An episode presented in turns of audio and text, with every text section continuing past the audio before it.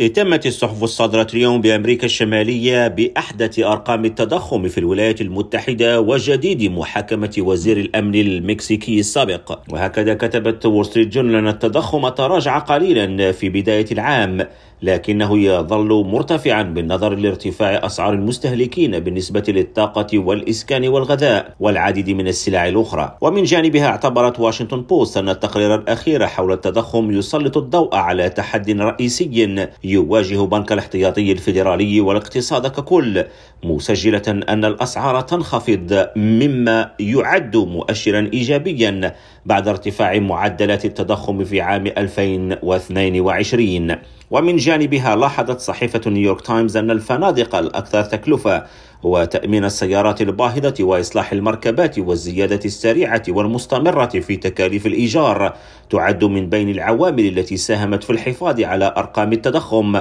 عند مستوى مرتفع في يناير الماضي. وفي المكسيك تابعت يومية إل سول دي ميخيكو جديد محاكمة وزير الأمن السابق خينارو غارسيا في الولايات المتحدة الأمريكية والتي بلغت على ما يبدو مرحلة حاسمة بعد الاستماع لشهادات مهمة في القضية. وكتبت الصحيفة أن الدفاع عن غارسيا لونا حاول إظهار التناقضات في شهادة تاجر المخدرات خيسوس الري الذي ادعى أنه دفع ما لا يقل عن خمسة ملايين دولار للمتهم في عام 2006 كريم عويفي راديو نيويورك.